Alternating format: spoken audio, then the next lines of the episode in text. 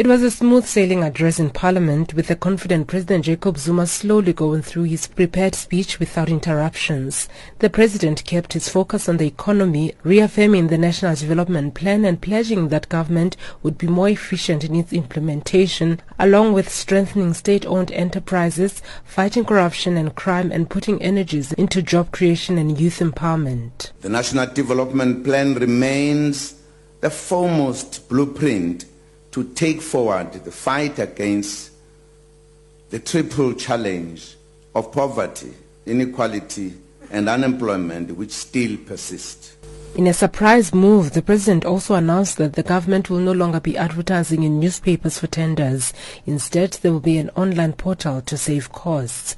The theme of a better economy continued, with the President saying already the government has met with business 4 times this year. Business commended his State of the Nation address, saying that most of their input was included. The cooperation with business comes at a time when the country is facing the possibility of a downgrade to junk status, which has hit other developing countries such as Brazil. Zuma says progress in the commitment to strengthen the economy will also be accompanied by a 9-point plan. Continued investment in infrastructure, improving the management and governance of the state-owned enterprises that are facing difficulties, through appointing the right people with the appropriate skills, and also through the implementation of the Presidential Review Committee on State-Owned Enterprises.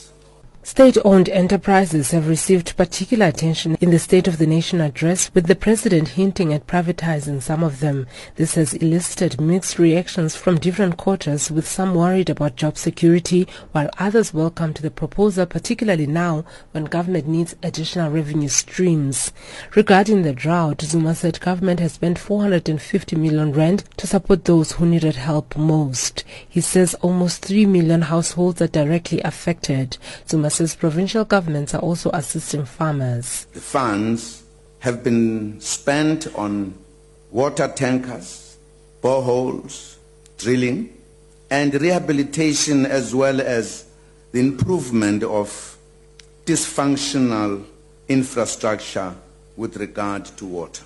In addition to 124 million allocated by provinces to assist affected farmers with livestock feeds and water.